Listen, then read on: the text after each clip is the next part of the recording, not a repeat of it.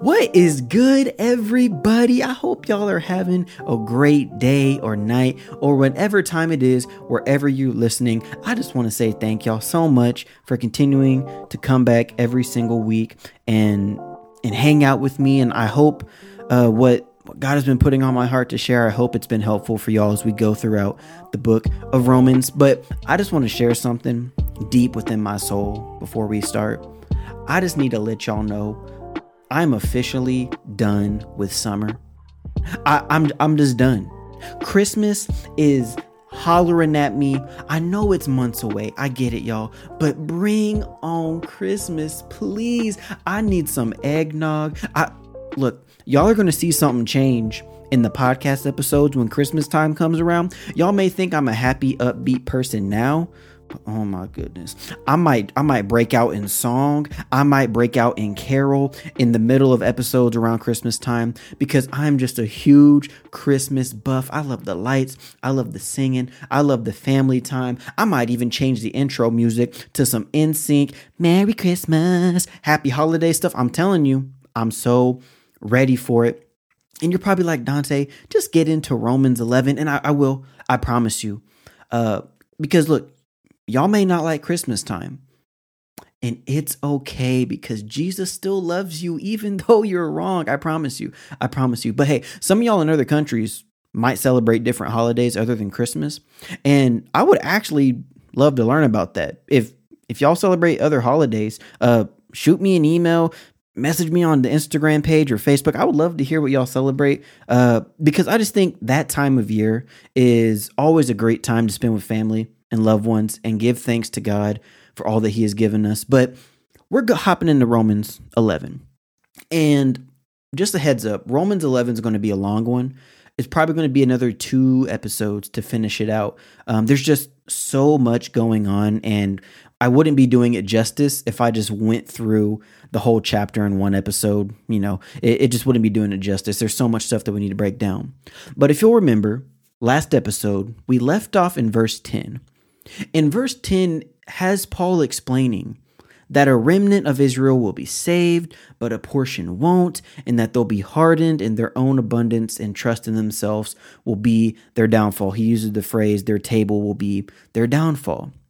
And stemming from that, hopping into the next few verses, it causes us to ponder this question and the focus on this topic. And that is can you be past salvation? Like, can you have messed up so many times? Can you have committed such a sin that, in essence, you're unsavable? That's kind of the question that arises here, and Paul's gonna Paul's gonna answer that in verses 11 through 16. That's what we're going to be covering. Romans chapter 11, verses 11 through 16. Like we always do, we're going to read through the material and then we're going to break it down verse by verse. So if you have your Bibles open, if you're looking on the app, or if you just want to listen along, let's get it. Verse 11, Paul says, So I ask, did they stumble in order that they might fall? By no means. Rather, through their trespass, salvation has come to the Gentiles, so as to make Israel jealous. Now, if their trespass means riches for the world, and if their failure means riches for the Gentiles, how much more will their full inclusion mean? Now I am speaking to you Gentiles, inasmuch then as I am an apostle to the Gentiles, I magnify my ministry, in order somehow to make my fellow Jews jealous, and thus save some of them. For if their rejection means the reconciliation of the world, what will their acceptance mean but life from the dead? If the dough offered as first fruits is holy, so is the whole lump. And if the root is holy, so are the branches. All right, hopping straight into verse 11.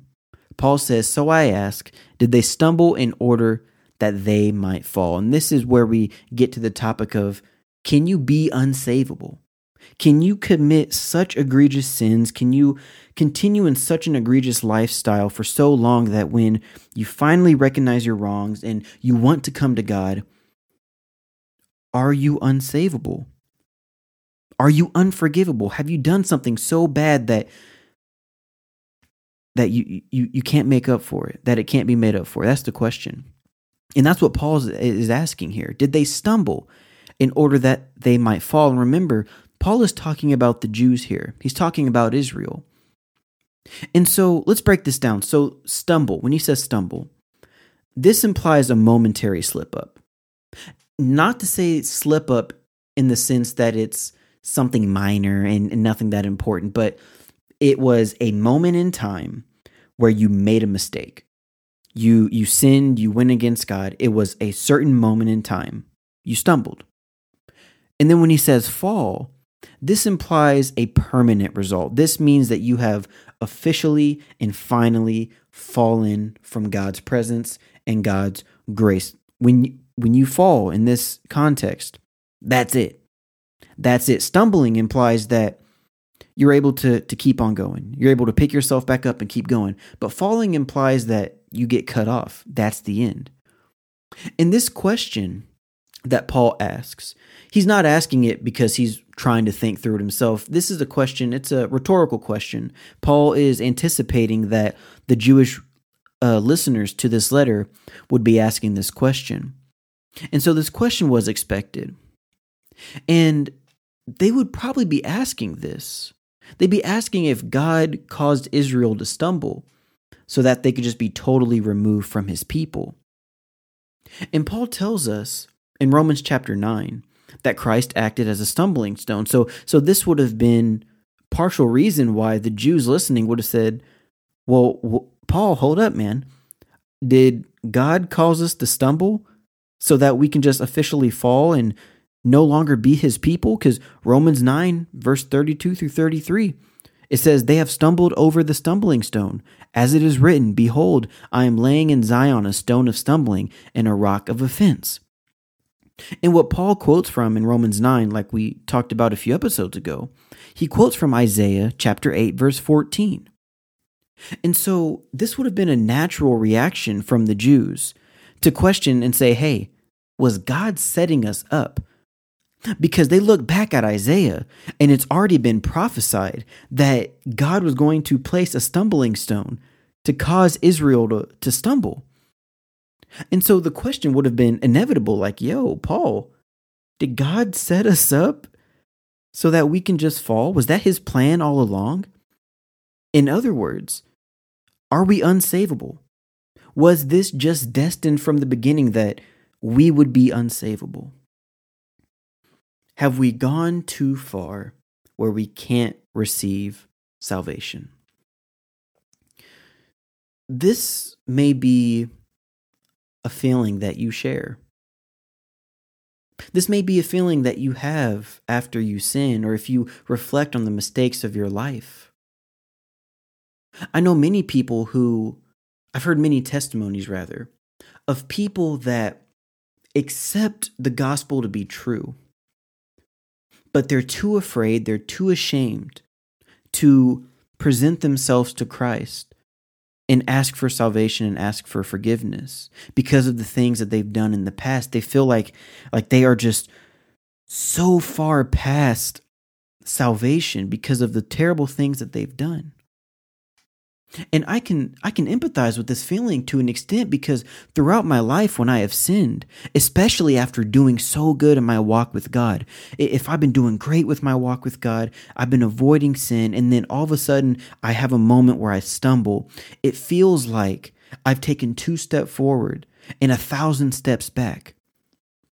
And at that point, this moment of shame come where it, feels like you're too far gone to be saved. Maybe you've had that same feeling.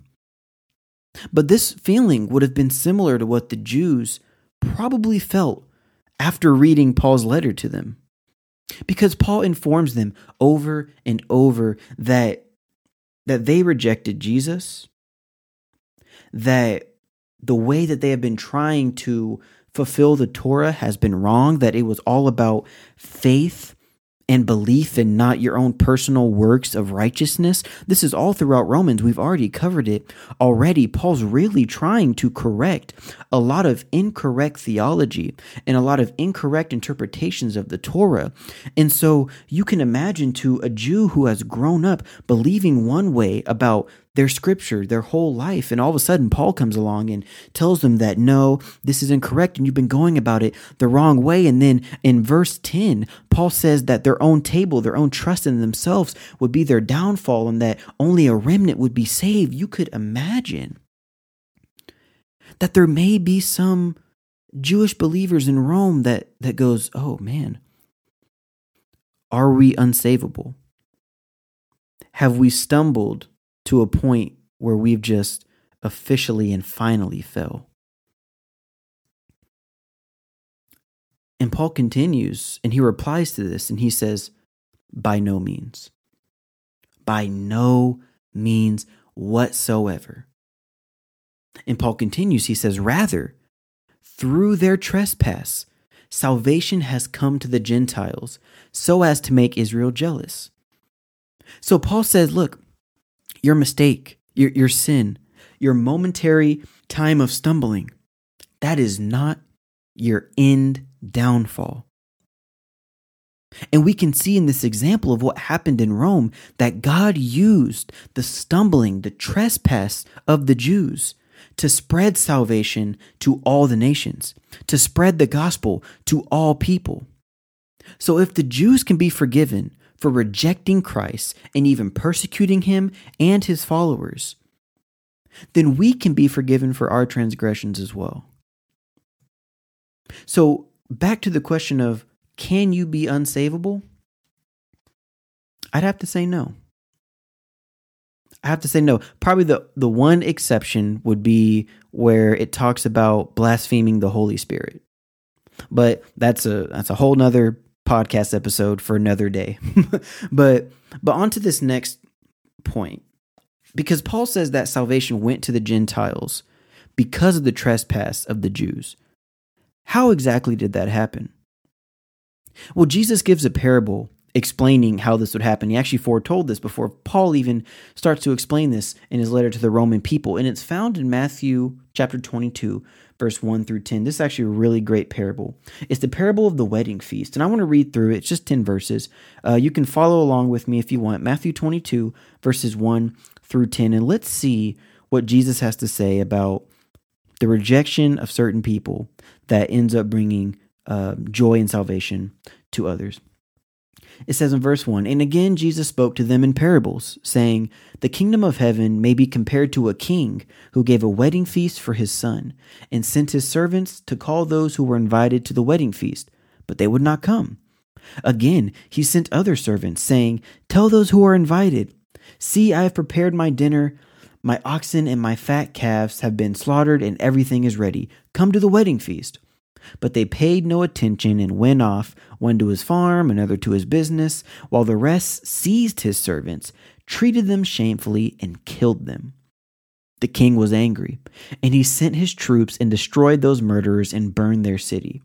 Then he said to his servants, The wedding feast is ready, but those invited were not worthy. Go therefore to the main roads and invite to the wedding feast as many as you find. And those servants went out into the roads and gathered all whom they found, both bad and good. So the wedding hall was filled with guests. All right. I'm I'm really tempted to just take the rest of this episode and just break down this parable and how many ties it has to the entire biblical narrative. But I gotta control myself because that's not what we're focusing on today. But we we will we will get to that at some point. So right off the bat, we can see parallels to this parable, to the biblical narrative, and what this means for salvation coming to the Gentiles. You have the king's invitation, right? The king uh, being a picture of God the Father. He has this wedding feast for his son, Jesus. Jesus multiple times um, uses language talking about um, a, a marriage between Christ and his people. Christ being the bridegroom and, and or sorry, Christ being the groom and us being his bride. It's used time and time again. So this is that same imagery. And so he sent out his servants to let all the people he invited know, hey, this wedding feast is about to go down. Now his servants uh, are a picture of the prophets that God has sent out throughout the entire Old Testament narrative. And the people who were invited were his people, the Jewish people. They they were those who were originally invited. And you see that these people rejected the invitation. They're like, "Nah, we good. We got other things to do." They they decided to tend to their own table, as we've talked about with Paul saying, and that became their downfall. But they also seized his servants, treated them shamefully, and killed them. Yet another image of how Israel treated God's prophets. They treated them like dirt, they even killed many of them. And so the king, being God the Father in this parable, reacts by enacting judgment on his people who ignored his invitation. And he then opened his doors to everyone out in the street, everyone out in the main road. This is a picture of the Gentiles. And he invited them all in, both good and bad. And he invited them into this wedding feast. This is a very vivid picture in the form of a parable of God sending his son, sending out his servants to let them know about this wedding feast. And the servants were killed, which were the prophets, and they were killed by the Jews. The Jews rejected God, his servants, and his son. And so God opened his doors to the Gentiles. This is one way where, because of the Jews' trespass, salvation was given to the Jews. Another instance is in Acts chapter 13, and it starts in verse 44 and it goes through verse 47. Uh, but let's read through this. It says, The following week, almost the entire city turned out to hear them preach the word of the Lord. But when some of the Jews saw the crowds, they were jealous, so they slandered Paul and argued against whatever he said. Then Paul and Barnabas spoke out boldly and declared, It was necessary that we first preach the word of God to you Jews. But since you have rejected it and judged yourselves unworthy of eternal life, we will offer it to the Gentiles. For the Lord gave us this command when he said, I have made you a light to the Gentiles to bring salvation to the farthest corners of the earth. So we can see here that beforehand, the tension and the jealousy that led to the gospel being preached to the Gentiles. The, the Jewish people, they were jealous. They slandered Paul. They, they rejected the servants that God sent out. And so Paul said, All right, y'all won't y'all won't listen to what we're saying. We're gonna give it to the Gentiles. And in that very action of Jews rejecting them, the gospel being sent to the Gentiles, that is what would have caused the Jewish people's jealousy, especially what Paul is talking about here. So it appears that when Paul says that they had this trespass, it appears that it not only covers just the rejection of the gospel, but it also seems that it covers the crucifixion of Christ, the actual persecution that happened. Because think about it the only way salvation for anyone could have been obtained it would have had to been through Christ dying. It's not enough for just them to reject the gospel. But we wouldn't even know of the gospel today if Christ wouldn't have died and rose again. And in a way, the Jews caused that. They were the ones that persecuted Jesus. So, because of that trespass, all receive salvation. It's also important for us to remember that Israel was told about Gentiles being a part of salvation way before Jesus. That's why it kind of interests me that that they're jealous. That that they're jealous that the Gentiles are receiving salvation because this is something that what was prophesied far before Christ ever came into the picture. Look at Isaiah 49, chapter 6. And, and this is what Paul quoted in Acts 13, verse 47. It says, it is too light a thing that you should be my servant to raise up the tribes of Jacob and to bring back the preserved of Israel. I will make you as a light for the nations, that my salvation may reach to the end of the earth. So, what Isaiah 49 6 tells us and told Israel back in the Old Testament was that God's purpose for Israel was for them to be an example, to be a light to the sinful Gentile nations around them so that, as he says, my salvation may reach the ends of the earth. The very point of Israel was that they be set apart and that they be a light and an example of what God's people are supposed to be so that the nations around them could see that light, act accordingly, and receive salvation that God wanted for all the earth. So this is why for me it's just crazy to think that that the Jewish people would be jealous of the Gentiles receiving salvation because it's already been prophesied, but it, it appears that that they missed it. Because think about it, in a way, Israel succeeds in what God wanted them to be. God wanted to use Israel as a way for salvation to reach the ends of the earth. And in a way, they succeeded, but not in the way that it was originally intended. Because salvation did reach the Gentiles, yes. But it wasn't because Israel was the light that they were supposed to be. It was because they rejected the light of the world, Jesus Christ. And because of that rejection, salvation reached the end of the earth. It's kind of interesting how that happens. But on the verse 12, he says, Now if their trespass means riches for the world, and if their failure means riches for the Gentiles, how much more will their full inclusion mean? Paul's goal here is for Israel to find salvation. And I, this is a point that I kind of keep mentioning that Paul wants the Jewish people to be saved. He wants them to find Christ. It's very easy reading through Romans. It's very easy to feel like Paul is just bashing the Jews. Like he's just bashing what they believe and he's just bashing all the things that they've done. And we have to remember that Paul's goal is for them to find salvation. He is just trying to correct the incorrect theology that they held for so long. But he looks forward to them being included. He wants this so bad. And we can learn something from this. Because it's one thing to just point out the failures and sins of someone or a group, but it's another to just be fine with leaving them out to dry. And Paul doesn't do this. Paul's whole goal is to have as many Jews as possible to be grafted back into Christ. And we should take that same attitude towards other people. And can I just be honest with you? That I have been guilty of doing the exact opposite of what Paul wants.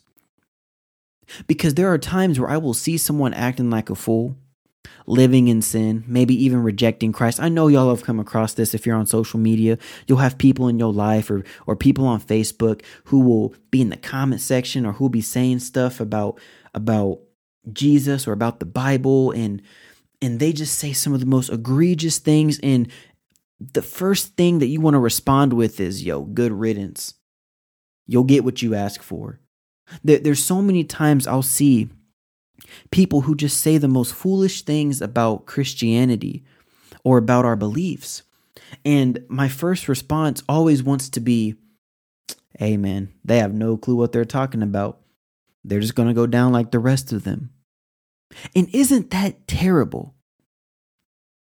Isn't that terrible? Because what Paul does is, yes, Paul does say things like he did in Acts, where he says, Look, I did all I could do, and they're still rejecting it. Their blood is not on my hands. But we also have to remember that Paul also did all he could do. He did everything he do, he could do. He tried to reason with them. He tried to give them evidence. He tried to preach it. He tried to appeal to uh, commonalities between them to help them uh, feel more welcome in receiving the gospel. Paul went above and beyond to try and bring the gospel to the most resistant groups. But even at this point, even after all that's been said and done, Paul still says, "Man, imagine." What the body of Christ would be like if we could get them included it's just weird when I look at at my natural response and and maybe y'all have the same natural response as well. We're not perfect. I get that. You have this response where when you see someone rejecting God and they're acting foolish and you know it and they're being rude and hateful and they're not acting loving your your response is uh your response is just a you're going to get what you ask for. And this may be a symptom of the West. I don't know. Just just kind of leaving people to their own devices seeing someone that maybe you even care about and love walking in sin and your response is hey they're an individual. They're making their own individual choices. It's not my job to get in the middle of it. But i wonder if we should challenge that idea. I wonder if we should do more. I wonder if we should do more. I've been reading this book. Uh, it's called misreading scripture through western eyes. I believe that's what it's called. And the whole point of the book is to um, give a Western perspective of how we read the Bible and different values that we bring in and different social standards that we try and impart on the biblical text, and contrasting that with more Eastern, um, collectivist, community based ideals with different values, different social cues, different things that went without being said that would have been prevalent in the actual authors who authored the scripture. And so it's giving this dichotomy showing how through Western eyes, if we're not careful, we can actually misread scripture and we can highlight things in scripture that the authors never really intended to highlight. And because of that, we miss what they actually wanted us to see. And the authors, one of the authors, uh, did mission work in Indonesia.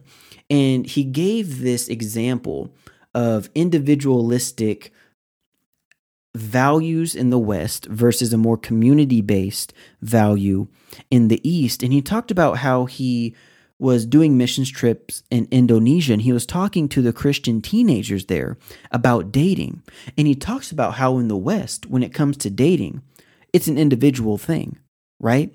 For most Western people, dating goes like this you're a teenager, 16, 17, you decide you want to go date somebody. Who decides who you date? You do. So you're a 16 year old teenager, you don't have much world experience, you honestly don't know what you should be looking for in a boyfriend or a girlfriend or a dating partner or a potential spouse. You have no clue because you're ignorant, because you're a teenager. But in this individualistic Western society, it's your job to pick and choose who you date. And when you find out who you want to date, how do you go on a date? Well, you surely don't go on dates uh, around all your family and your friends because you want to get to know the person better. You want to get close. You want to try and kiss and do all this stuff. So you go out on a date just by yourself with someone else and you're only 16. And who knows what on earth you're going to get yourself into because you are a human teenager who has these human natural attractions and you have these urges and you have these emotions and you have all these chemicals running through your body where you want to do things that you know you shouldn't be doing. But since we live in an individualistic society where the only person who can tell you what to do is yourself and your conscience, you are going to make the decision to go out with someone that you truly don't know. And who knows where it will lead. And you end up with all of these problems. You end up with uh, having children out of wedlock or dating someone who is really, really not good for you, but you had no idea what to look for because you, the last thing you would ever allow someone to do is for your parents or your grandma or your aunt and uncle to tell you who you can and can't date. So that's the Western version of dating. It's all up to the person. So if that person fails, in the West, we simply go, hmm, oh, you're dating a scumbag? Well, you're going to find out what happens when you date a scumbag and you just leave them to their own choices and their own devices. Versus what the author talks about in Indonesian dating in a more collectivist, community driven uh, culture. He talked about the Christian teenagers being shocked at the idea that they would go on a date by themselves. He talked about how um, he was like, "Oh yeah, y'all are y'all just gonna go on a date today? Go hang out, go bowling or something?" And they were like, "What?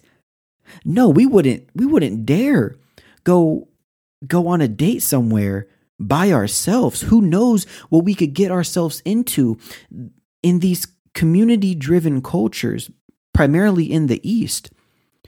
The teenagers there understood that being left to their own devices, being just hung out to dry to make their own choices, they realized that it was a bad thing. And they leaned on their community, they leaned on their family, they leaned on their parents to vet the people that they were dating, saying, No, this person probably isn't good for you. No, they don't have values that align with what you should be following.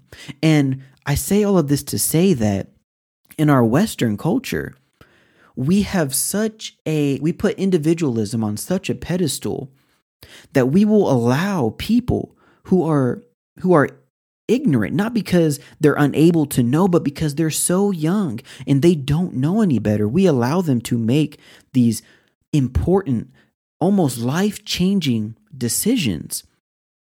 And we we look down on anyone who tries to insert themselves into this to help these people. So when they make a bad choice or when they're dating someone that we say, "Yo, y'all shouldn't be dating. Y'all shouldn't be doing this. You shouldn't be making these actions." Our response is, well, hey, they got to learn their lesson. If they get if they get hurt because of this person or they end up pregnant, well, guess what? That's on them. They're going to have to face the consequences. Is that what Christ would have wanted from us? Would Christ have expected us to look at the people that we love, make bad choices, and simply just say, oh, well, good luck? Or would he want us to be like Paul, where Paul says, Yo, Jews, y'all have made all these bad decisions. You've kind of looked at the text in an incorrect way, in an incorrect way. And instead of just leaving you out to dry, I want to tell you that there is a better way. I want to help you lean on this community, lean on this church, lean on this teaching because you don't have to do it alone. We don't want you to be out there doomed to face your own individual decisions. We want you to be included in the body of Christ. And I wonder if we need to, as a Western culture at least, if we need to take that same mindset with the people around us. On to verse 13. Paul says, Now I am speaking to you Gentiles. Inasmuch then as I am an apostle to the Gentiles, I magnify my ministry in order somehow to make my fellow Jews jealous and thus save some of them. He picks on, on their jealousy here as a means to drive them back to Christ. And to me, that's interesting because we normally view jealousy as a strictly sinful action. But it seems like here that jealousy, pointed in the right direction, can bring about tremendous change, dare I even say, salvation. Let me give you an example. So, when I first started studying the Bible and apologetics, when I first started the podcast, I really did not know much about anything.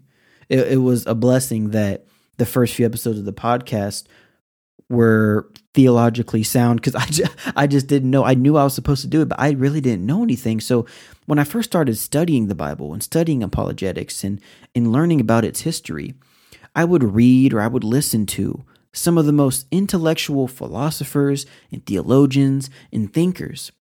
And very quickly, I realized that there was so much I did not know. And in a way, it made me jealous. It made me jealous how smart these people were and how much they knew. But I didn't have ill feelings towards them. But I did see what they had, which was knowledge and understanding, and I wanted it. And that drove me to seek God more. It drove me to read more. It drove me to study. It drove me to learn as much as I can. It drove me to build back my relationship with God that was lost for so many years. And that was a healthy jealousy. But now the wrong jealousy drives you to take what is not yours. It drives you to hate the person that has what you do not have. But the jealousy I had, it was a good jealousy. It drove me to be a better version of myself and succeed. And this is what Paul was hoping for with the Jews that they would see that the Gentiles have a relationship with Yahweh. They see that the Gentiles are receiving something that they currently do not possess. They see that the Gentiles are now being lifted up in this status of salvation. And, and the Jews had to recognize that, hey, we don't have to take this from the Gentiles. Because this is already an option, but it would have been the jealousy of seeing that the Gentiles have something that they currently do not, that was supposed to drive them to want Jesus more. That was the point. And so we have to understand that jealousy has two facets it can either make you bitter or it can make you better. And what Paul was hoping for is that somehow, when the Jews saw that the Gentiles had the salvation, that they were being grafted in, that they were a part of Abraham's promise, somehow that would make them jealous to want that same relationship with Christ that the Gentiles had. On to verse 15. For if their rejection means reconciliation of the world, what will their acceptance mean but life from the dead? So when Paul says their rejection means reconciliation, that that's alluding to their choice to reject Christ, to persecuting and killing him, which ultimately led the gospel message to be spread.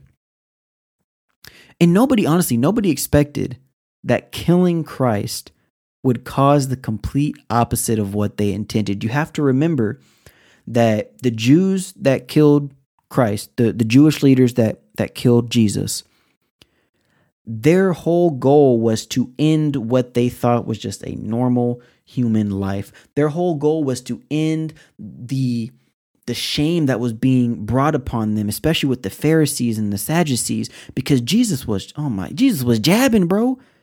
Jesus was in the ring, just dodging they punches, hitting them with jabs. Jesus was bringing shame upon them, exposing them for what they were. And their whole intention was we're going to get rid of this Jesus dude so we can go back to being in charge. But nobody expected that killing Jesus would cause the complete opposite of what they wanted. 1 Corinthians chapter 2 verse 7 actually actually kind of has a really good point towards this. Paul says this to the Corinthian church. He says, "No, the wisdom we speak of is the mystery of God, his plan that was previously hidden, even though he made it for our ultimate glory before the world began. But the rulers of this world have not understood it. If they had, they would not have crucified our glorious Lord. This is what the scriptures mean when they say, No eye has seen, no ear has heard, and no mind has imagined what God has prepared for those who love him.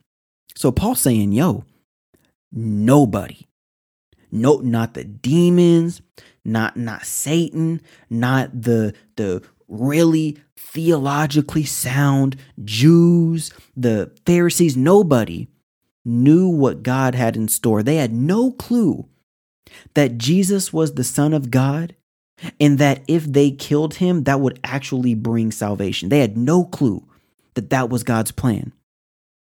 And if they did, if the demons, if the Jews, if the Roman soldiers, if all these people that were involved knew that God's plan for salvation was for Christ to die, they would have never killed him.